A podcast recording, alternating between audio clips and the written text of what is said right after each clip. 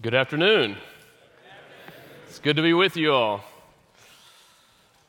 I'm very grateful for the opportunity to come and speak to you. It's a privilege here. It's an honor, really, to be, be here. I thank uh, Brother Tom Askell and Founders Ministry. Thank you very much for the invitation. What is man? That's what we're talking about. That's what we're considering. What does God say what man is? We're each made in his image. But when does that begin? Well, obviously it began back in the garden, right? God made man in his own image, but not just when did God make mankind, but when does God make each man, each woman? When does that happen? And where we're going to be spending most of our time is, and why does it matter? What are the implications of that? What, what are the ramifications for us? What do we do in light of that, in light of what Scripture says?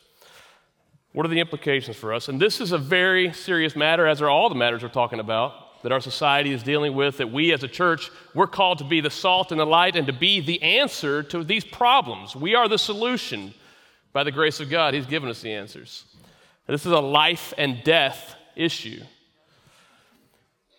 And as we consider it, I want us to consider God's Word. That's where we're going to be spending most of our time. Isaiah sixty-six two, but on this one will I look.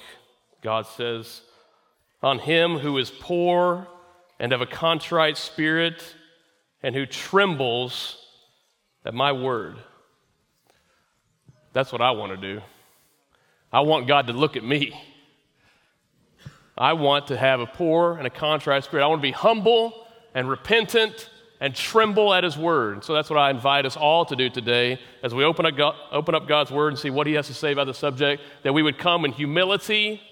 We would come with repentance where we need that, and that we would come trembling at his word and saying, yes, Lord,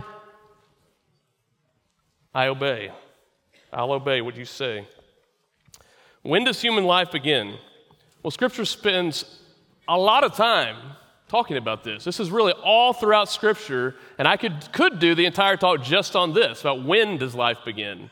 But I think I'm talking to a lot of people who already agree with me on that, who already understand what Scripture says about that, and that is that life begins at fertilization. Or as Scripture puts it, life begins at conception. God talks repeatedly throughout Scripture about people being born, but he also says they, they were conceived and born, conceived and born. Conception is when our life begins, and I use the term fertilization in our society because several decades ago, people started doctors and medical institutions started trying to redefine the term conception to be at, at implantation instead of at when the sperm and the egg come together. So that's why, to be more precise, I use the term fertilization. It's fertilization. That's where the male gamete and the female gamete, the sperm and the egg, come together, and from that moment, you have a flash of zinc, light you can see under a microscope. A new life has begun. It has its own unique D N A, self-directing, self-growing, all that it needs, all that he or she needs, I should say, at that very moment is nutrients, oxygen, yes, even oxygen from the moment of fertilization, and a safe place to live and to grow. The same things that all of us, much larger, more celled organisms need, more larger human beings, they need the same things that we need. That's when life begins, at fertilization. You, you know, just a quick refresher, God uses the same terms throughout Scripture to refer to born children as to children inside their mother's womb, preborn children. In the Hebrew, he does this, and in the Greek, God does this. He uses the same terminology, whether the child is in the womb, whether it's Jacob and Esau in the womb, or whether it's children outside the womb, whether it's, G- G- whether it's John the Baptist in the womb, or whether it's Jesus lying in a manger. It's the same terms that God uses to describe both. In Scripture, we see Samson's mom. God t- talks to Samson's mom, and he tells her, your son is going to be a Nazirite from the womb. Well, m- well, maybe it means, you know, from the moment of exiting the womb. No, no, no. God tells her, he says, you shall not drink any alcohol or eat anything unclean while you're pregnant. Why? Because he's a Nazirite in the womb. Samson is. That's how God talks about the preborn. the same way as the born in terms of our value.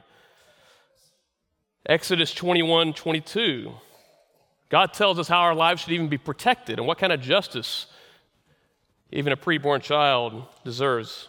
Exodus twenty-one twenty-two says, if men fight and hurt a woman with child, if men fight and hurt a woman with child so that she gives birth prematurely, yet no harm follows, he shall surely be punished, the one who caused the premature birth, he shall surely be punished accordingly as the woman's husband imposes on him.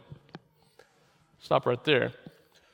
We see there's some kind of something going on, some kind of disagreement, men striving, and somehow one of them or both of them hurt this woman with child. She gives birth prematurely, and there's an automatic fine upon the one who does that. There's a fine upon that one.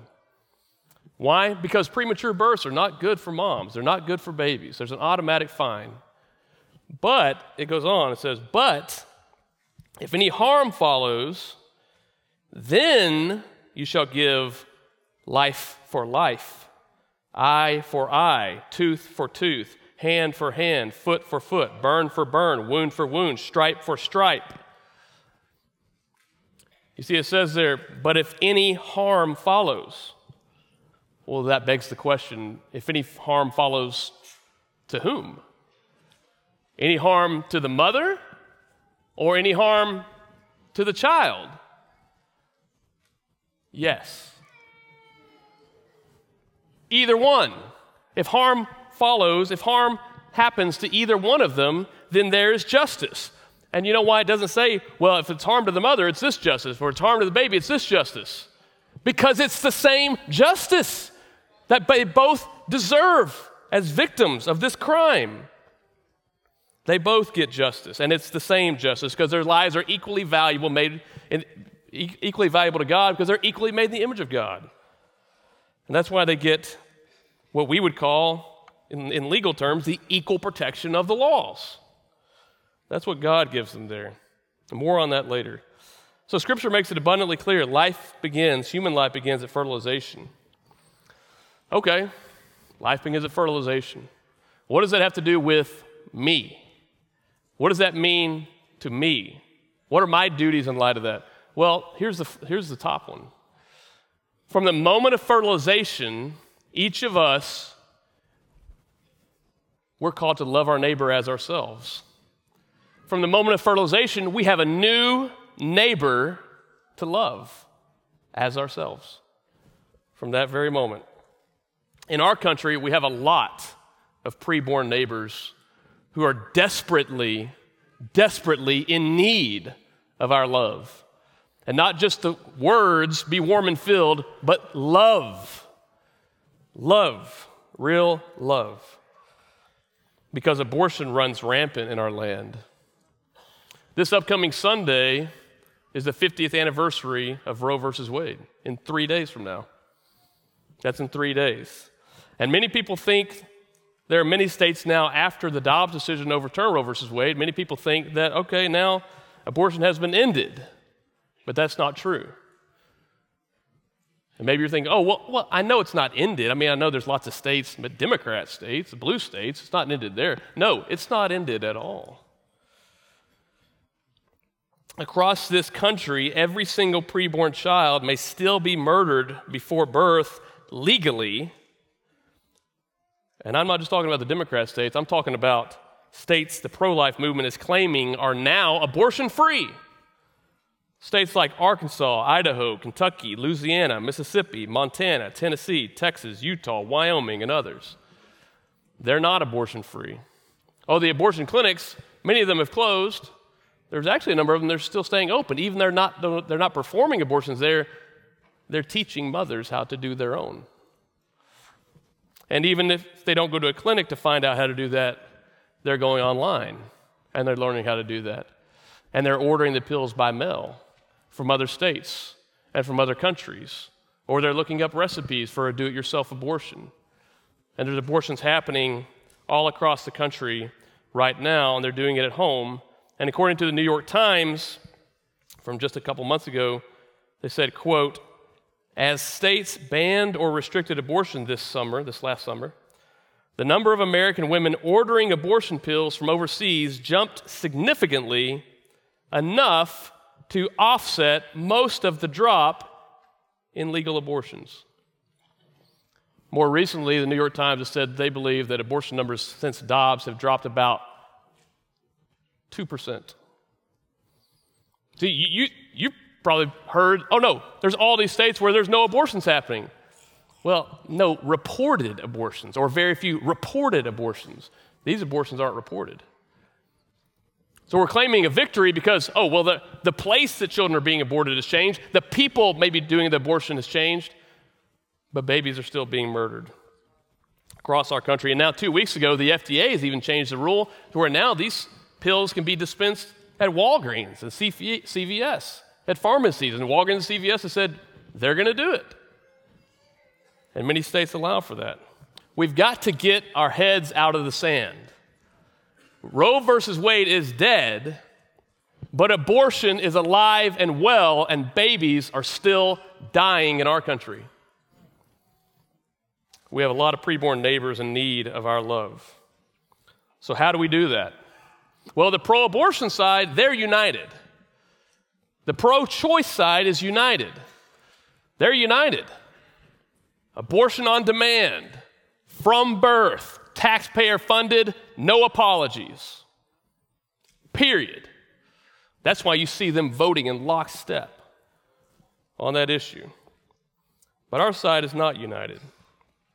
We should be, especially those of us who call ourselves Christians. We should be united. We have God. We have a, His clear standard. We have His word. But are we abiding by it? Many of us are compromising. Many have compromised on what God says. We must stop being a house divided. We must unify with one voice behind what God says about this issue. We cannot expect the hearts and minds of the lost to be changed until the hearts and mind of the found, the Christians, until our hearts and minds are submitted to God's word. So that's what I call us to do today. So what does God say? Well, before I read you a lot of scripture, I want to read you something else. If you're okay with this, can I read you some law? Is that okay? I'm a lawyer. I like to read law, but hopefully you'll you'll appreciate it.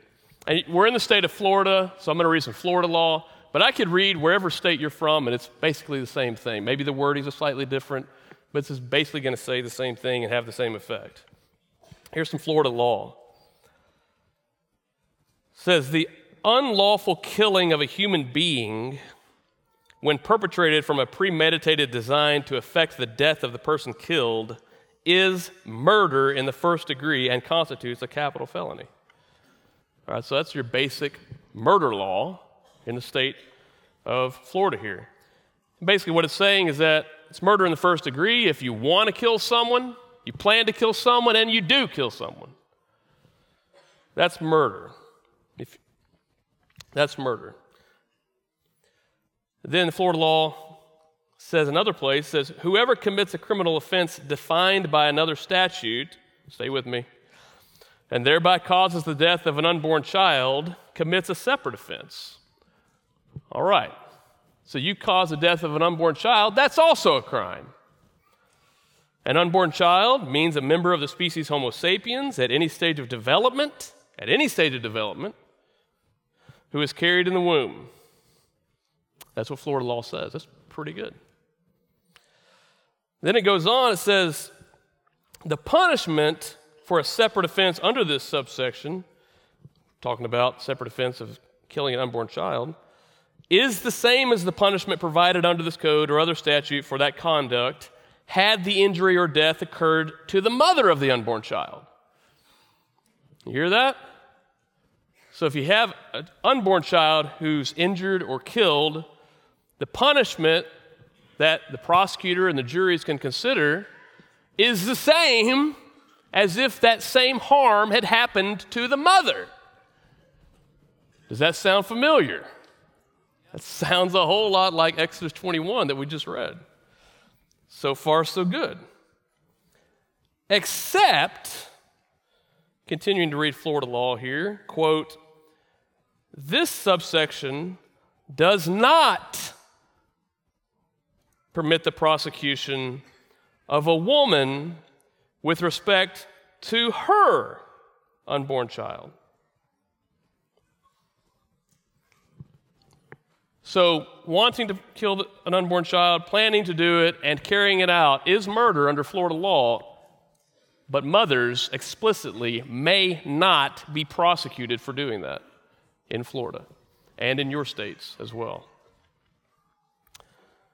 What do you think about that? Well, hold on, hold on, hold on. Actually, that's the wrong question. That's the wrong question. It's not what we think about that. The question is, what does God think about that? Well, let's let's go find out.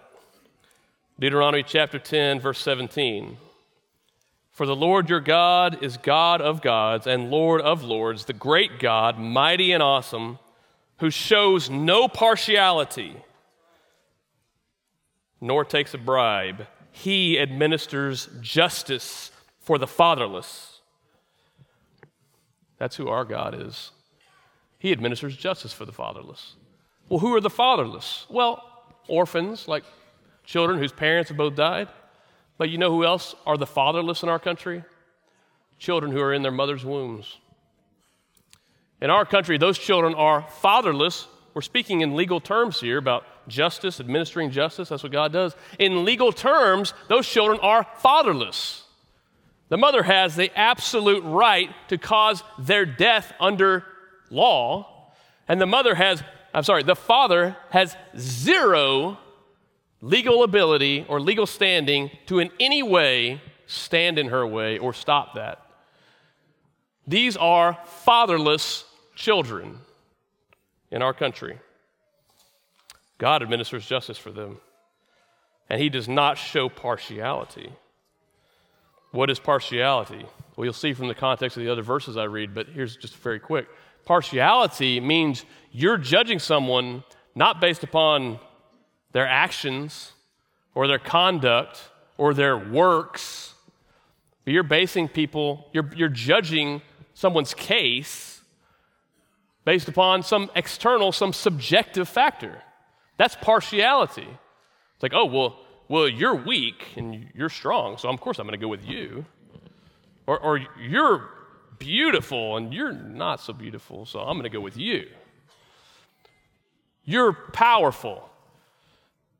You're a man. You're a woman. You have this color skin. You have that color skin. That's partiality in judgment. God hates it.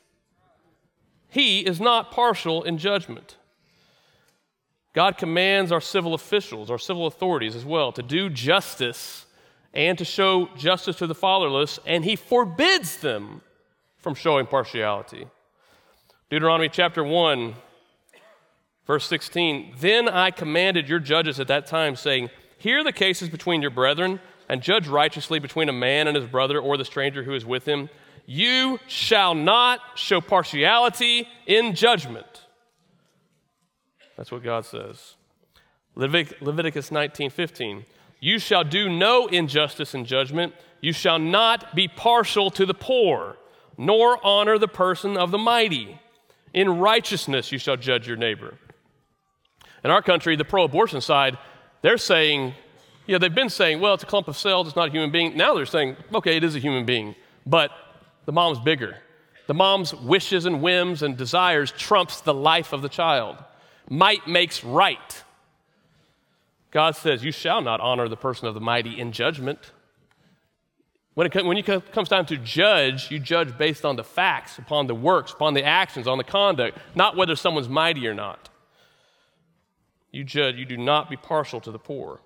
Psalm eighty-two two, how long will you judge unjustly and show partiality to the wicked? Selah. Defend the poor and fatherless. Do justice to the afflicted and needy. Deuteronomy twenty-seven nineteen. Cursed, cursed is the one who perverts the justice due the stranger, the fatherless and widow, and all the people shall say, amen. You may not have, let me read that again, just to make sure you heard it. It said, cursed is the one, cursed is the one who perverts the justice due the stranger, the fatherless and widow, and all the people shall say, amen. Amen. Hey, all right. This is what God commands. God, God is laying out curses upon people, and he calls for us to say, yes, Lord, yes, Lord. That's what we're to do when we open God's word. We're to say, yes, Lord, I may not understand it. I may not feel like it. It may feel awkward about it. That's not the way I would do it. I don't, his ways are higher than our ways. His thoughts are higher than our thoughts. We open up his word and we read it and we say, amen. Yes, Lord. Even if I don't feel like it. We've got to say amen. We must not pervert the justice due the fatherless.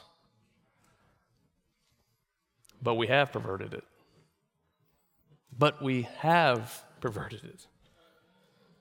Isaiah one sixteen says, wash yourselves, make yourselves clean, put away the evil of your doings from before my eyes, cease to do evil, learn to do good, seek justice, rebuke the oppressor, defend the fatherless. Okay, we've perverted justice. Wash yourselves, make yourselves clean, seek justice, defend the fatherless now. Okay, repent and obey. And this isn't just about justice, although that would be enough, because God loves justice. The Psalms say that justice and righteousness are the foundations of his throne. Justice is why Christ went to the cross. If God didn't care about justice, there would be no cross. That's why he went there, because the penalty for your sin, the wages of your sin, had to be paid. Someone had to pay them, and he paid them, that justice might be satisfied, because God loves justice, and he cannot be unjust. And we shouldn't be unjust either. But this isn't just about justice, it's also about love. Matthew nineteen nineteen says, you shall love your neighbor as yourself. And that's not the first time God said that. You can go back to Leviticus nineteen eighteen. You shall love your neighbor as yourself. I am the Lord, God says. James chapter two, verse eight. Listen to this. If you really fulfill the royal law according to the scripture, you shall love your neighbor as yourself, you do well. But if you show partiality, you commit sin and are convicted by the law as transgressors. If you say, I love my neighbor as myself, but you show partiality, you commit sin and are convicted by the law as transgressors. This is about the second greatest commandment. This is about the golden rule. Matthew seven twelve, therefore, whatever you want men to do to them, do also do to you, do also to them. For this is the law and the prophets. What are the laws that protect your life? You should want those laws to protect other people's lives the same, born or unborn. Can your, now that you're born, can your mother walk in here and murder you and there be no penalty? She can't even be prosecuted for that? Of course not. That's ridiculous. Well, it's also ridiculous that she can do that with no legal consequences whatsoever. whatsoever. She can't be prosecuted before you were born. And if you love your neighbor as yourself, you should want that child to be as equally protected as you.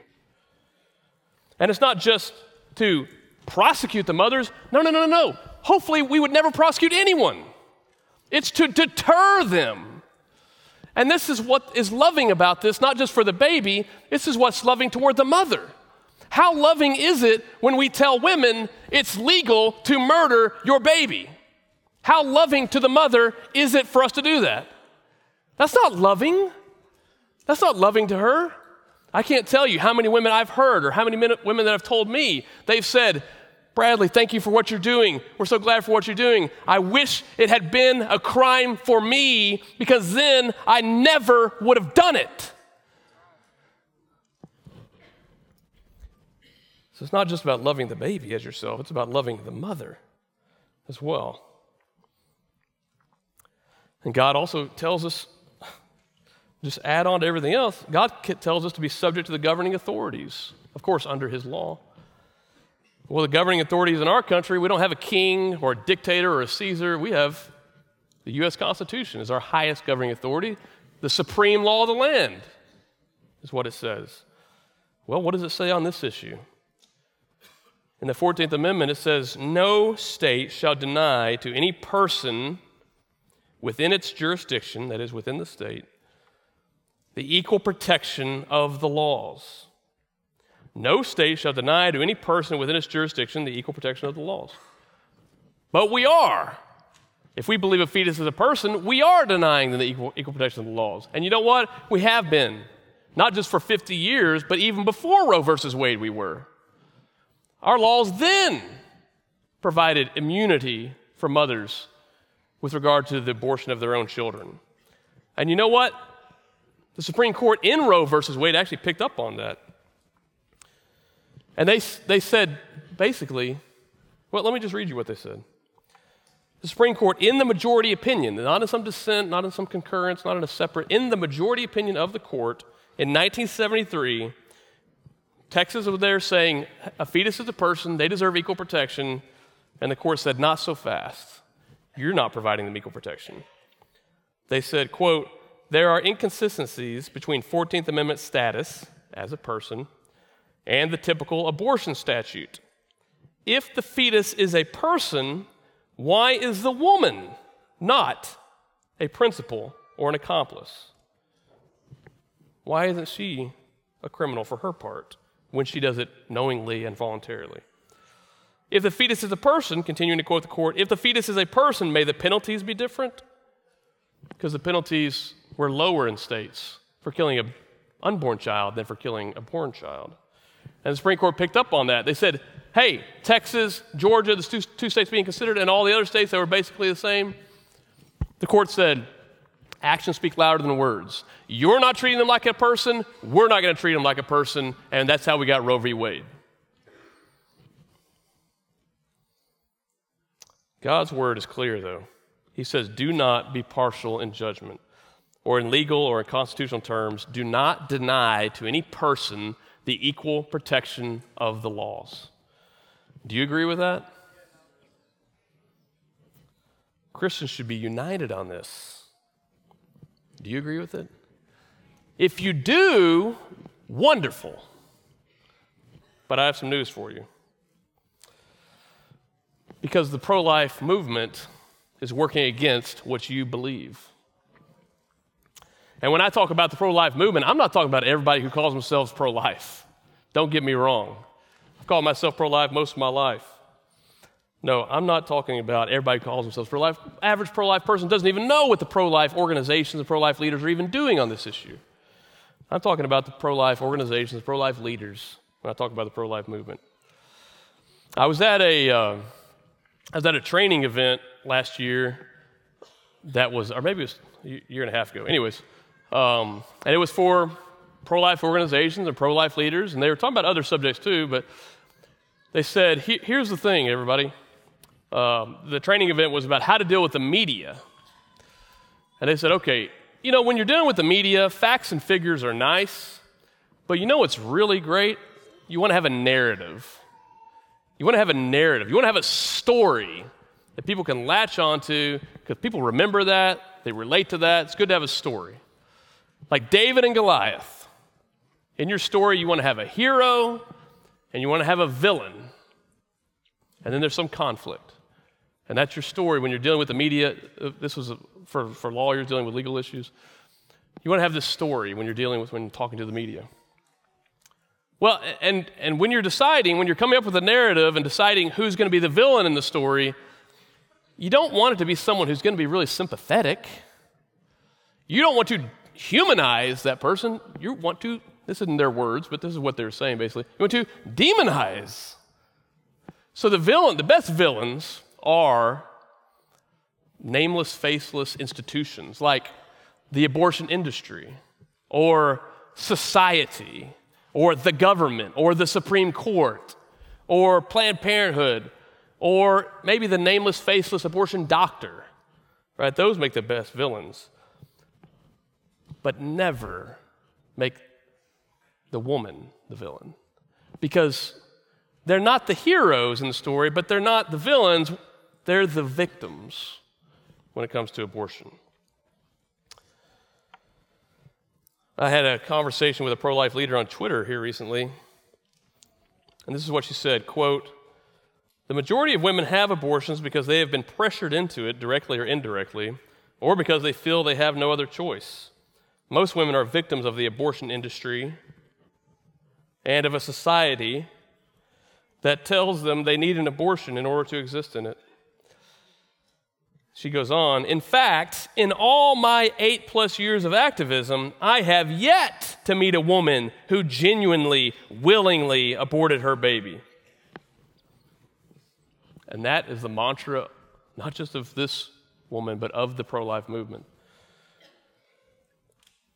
Well, I don't even have to read you my response. I'm going to read you the response of four women who responded to her, who are not pro-life, they're not abolitionists. Here's what they said, quote, hmm, or it says H M M, is that, hmm, "I genuinely and willingly terminated my pregnancy once upon a time, and it was one of the best choices I've ever made. The pressures you speak of are that not everyone wants to be pregnant. That's it. That's all there is to it." Another woman said, "I willingly aborted too. I haven't a single regret." Yet another woman said, "The majority of women have an abortion because it's their choice. This is a classic anti-choice tactic of infantilizing women." Then the fourth woman said, and there were many, many more, I'm trying to narrow it down. One of them said, just, "Why are you infantilizing women?" Because this is the classic argument of the pro-life movement. All women are victims. Not just some women are victims, because some women are victims. But no, no, they say all women are victims. And what do they mean by saying, "Why are you infantilizing women?" What? There's actually a legal doctrine called the infancy defense. And that is, if someone wants to get, wants to commit a crime, plans to commit a crime, and does commit a crime, but they're an, legally an infant, then they're not criminals. And this is typically, in the, this goes back way before our country even existed from the common law. Basically, seven years old or un, under, hey, if a child does something, right? I mean, my, my little children, they steal stuff all the time, okay? But they're not criminals because they're infants. Well, the pro-life movement treats all women as infants, even when they want to commit the crime, plan to commit it, and do commit it. No prosecution whatsoever. They're not criminals. They're why? Why are infants excluded? Because they're too weak and they're too ignorant to really know what they're doing. That's how the pro-life movement is treating women, and that's ex- insulting.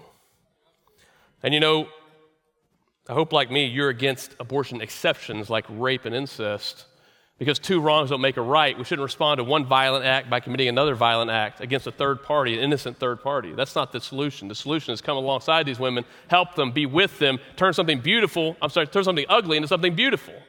That's the answer. So I'm against the rape and incest, incest exception. But there's a much, much, much, much larger exception that the pro-life movement as a whole supports, and that is mother-induced abortion. And that's what is exploding in our country right now. It's the biggest exception of all, and that's for it to be legal for the mother to do it. And I've been a part, and many people have been a part, of putting forward bills to abolish abortion across the country for several years now, for about the seventh year. And yet every time our bills get introduced, guess what happens? They get killed. Those bills get killed. Bills in Oklahoma, bills in Texas, bills in pro-life states are being killed. And who's killing them? The pro-life organizations, the pro-life politicians. Again, the average pro-lifer has no idea that this is even going on. But that's what the pro-life movement, the leaders of it, are doing. They're killing bills that would provide equal protection of the laws.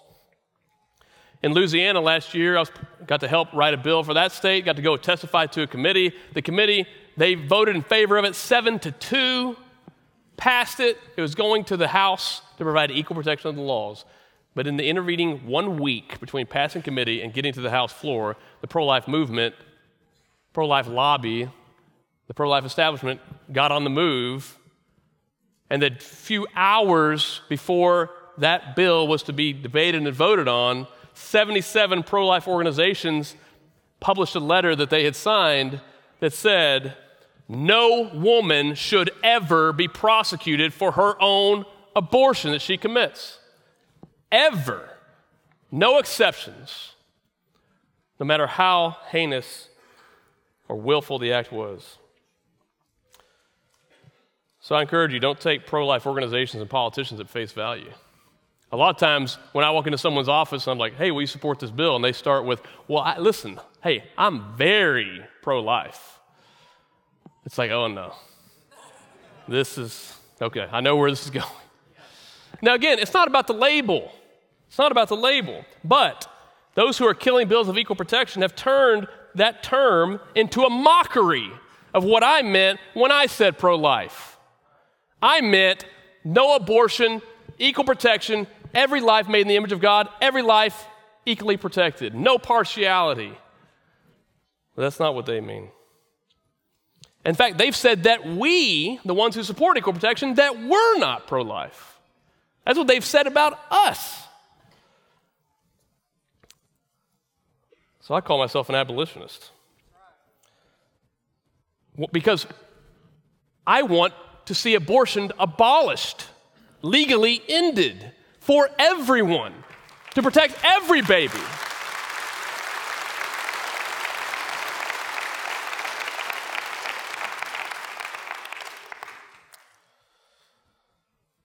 But Bradley, you just want to criminalize women. No, no. It's not about singling anybody out. The pro-life movement is the one who wants to single someone out, single two someone's out.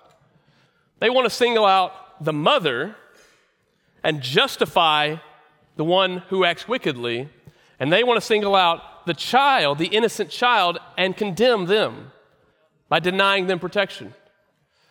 Isn't there a verse about justifying the wicked and condemning the righteous? Proverbs seventeen fifteen says, he who justifies the wicked and he who condemns the just, both of them alike are an abomination to the Lord. And the pro-life movement wants to do both of those things. What we want is for every case to be judged on a case-by-case basis, just like all of us get, just like we get. The pro-life movement wants to prejudge all of these cases and say, nope, every woman's a victim. But wait, let's look into maybe, nope, they're all victims. You know what it's called when you prejudge cases before hearing the facts? That's called prejudice. And when you prejudge based upon someone's identity instead of on their actions, that's called prejudice. That's called partiality. No, abolitionists, we want to judge each case on a case-by-case basis. And no, not retroactively. No one's saying go back fifty years. And no, no one's saying that. That would be unjust. That would be illegal. That'd be unconstitutional. Can't do that. No one wants to do that. But what about mothers forced into it? You know what? The law already has defenses there for people who are forced to commit crimes. It's called a duress defense or a coercion defense, depending on your state. The law already, right? If if you're driving down the road and someone jumps in and puts a gun to your head and says, take me to rob the nearest convenience store, and you drive them there, you're not a getaway driver. You were under duress. The same thing for mothers who are forced to do things. Or what about mothers who don't know what they're doing? Again, the law already has provisions. You know what? We've had homicide laws for a long time. In fact, Genesis nine, we have homicide laws. Okay, we've got a pretty well-developed body of law around homicide, and there's a defense called mistake of fact. If you don't know what you're doing, then there's a defense for that. But why do some people not know what they're doing? Many of them do. I just read you quotes from women on this, just on this one Twitter thread who did. Many of them do, but for those who don't, why do they not? Why do they believe that they're doing nothing wrong? It may have something to do with the fact that the pro-life bills that keep getting introduced and passed tell women that they're doing nothing wrong. There's no legal consequences. But the law is a tutor. And so we, how do we teach them that this is a life? How do we teach them the truth of what they're doing? By changing the law. And this isn't just about the law. This also relates to the gospel. You know, it's human nature to blame other people for our own sins, isn't it? We have ten children at home. The, every day, okay, there's this, no, he did, well, he made me, well, he told me to do it. What? Yeah, but was it you who did it? Right? Have you had these conversations with your children? Well, Adam, this woman you gave me, God, or Eve, the serpent, society, the abortion industry, my parents, my peers, my boyfriend. It's human nature to try to excuse our own sin. And we are pressured by other people and other factors. We are tempted by other people. But unless we have a gun to our head, figuratively speaking or literally speaking, we're responsible for our own actions. You know, studies have discovered the number one motivation for sin. You know what it is? I'm sorry, man, I messed up my own punchline. Studies have discovered the number one reason for abortion. Sin. Sin. God hates the hands that shed innocent blood. That's what he says. He doesn't say, I hate the hands of men who shed innocent blood. No, it, it applies to everybody. We just refuse to believe that and admit that because in our society, we're basically good, right? We don't believe in original sin in America. We believe everybody's basically good. And we refuse to admit, even many Christians, that we, we had, that we live in a country where at least one in every five wom- women have either hired an abortionist to kill their child or they've done it with ordered a pill and done it themselves. But that's where we live. That's why God in Isaiah one, it's like, your hands are covered with blood. Don't bring your worship to me. I'm, I'm, you know, deal with that. Because not only were our hands covered with blood, he says, and you're denying the justice. That's the problem with this generation. And when I say this generation, I don't mean Gen Z or millennials or whatever. I mean this generation, everybody we live among. This perverse and adulterous generation. We, everybody... I don't have any problems. Everybody else has problems. It's all just somebody else's fault. It's all external factors for why things are wrong. And listen, my heart breaks for the mothers who have done this. And my heart breaks for the fathers who went along with it or who even encouraged it. Maybe set it up. And there's very likely even a number in this room right now that have been part of that and have been involved with the abortion, the murder of a child. We don't need to be telling those people that they're victims. If you tell someone that their sin actually isn't their fault and that they are a victim, you are telling them that they don't need to repent. You don't repent for being a victim. You repent of being a perpetrator. Here's what we need to be telling them. Here's what I tell you. Look your sin in the face. Admit it. Admit what we, you've done. Admit that you have murdered your own child. Admit what you've done. And then, don't just keep looking at yourself, though. Don't keep looking at your sin. Look at the cross. Look at Christ. You know, he gets so much glory because he paid the price for child murderers. That gives him more glory. When we treat our sin seriously, we treat the cross more gloriously. But only, don't even, even move past, look at the cross, but then look at the tomb. Look at the tomb. The tomb is empty. Why? Because the justice of God was satisfied by the payment of Christ for the penalties that you owed. That's gone. Your sins have been forgiven.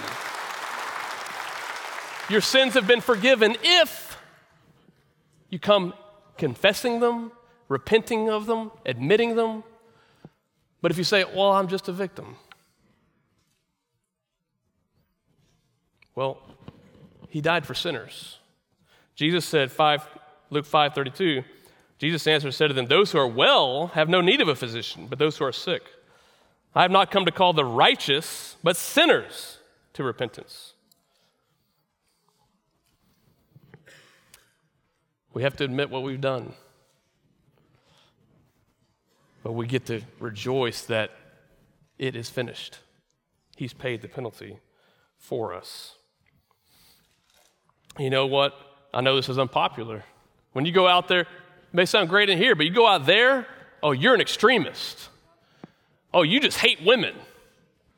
Right, they throw that around a lot for pretty much any, almost everything that's being said at this conference, by the way. You, t- you take it out there. It's like, that's hate. God says it's love. They call evil good. They call good evil. That's why we have to stay close to the standard. And we don't need to be going out there worrying about, well, is, is this going to make us lose political points? Or, boy, I sure want to gain and maintain control of the federal government. That should be a higher priority. No. You know what? We just leave that to God. We just be faithful, do his will, love our neighbor as ourselves, and trust him with the outcome. That'll cure a lot of anxiety. Don't worry about that. Don't be anxious about that. Just do what God says and trust him. Take your salt that you have at home, you have in your church, you have in this conference, and take it out there and say these things. Be salty. You're the light of the world. Don't hide it under a bushel. Take it out there and say it. Our society's not ready for it, though. Yeah, that's right. And it's not going to be ready if you continue to compromise for another fifty years. You can't compromise the truth and expect society to change. You've got to go out there and you've got to proclaim the truth. So this is simple. There's two choices. Either what is in the womb is just a clump of cells, merely a product of conception, has no transcendent value, and it can be removed and disposed of like toenail clippings. Or the little boy or the little girl who is in the womb is a human being from fertilization with a soul who will live forever, made in the very image of God himself, conceived in sin, but legally innocent under man's law, whom, whom no one has the right to murder, and all who do are subject to the justice that God demands our civil government impose. That's the two choices.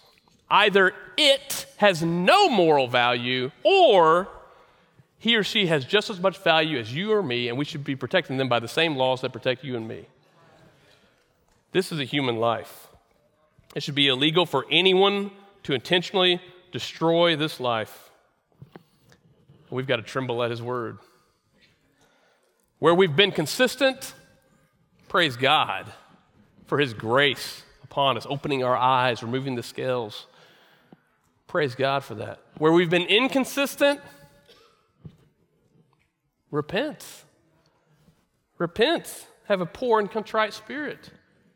Have, be humble and repent and tremble at his word. Repent and obey. Learn to do good. Cease to do evil. Learn to do good. Seek justice. Rebuke the oppressor. Defend the fatherless. Believe that a fetus is a person. And then act like it by opposing partiality and by calling for these little boys and these little girls to have the equal protection of the laws that you enjoy. That is how you love your preborn neighbor, your fellow image bearer of God, as yourself. Thank you.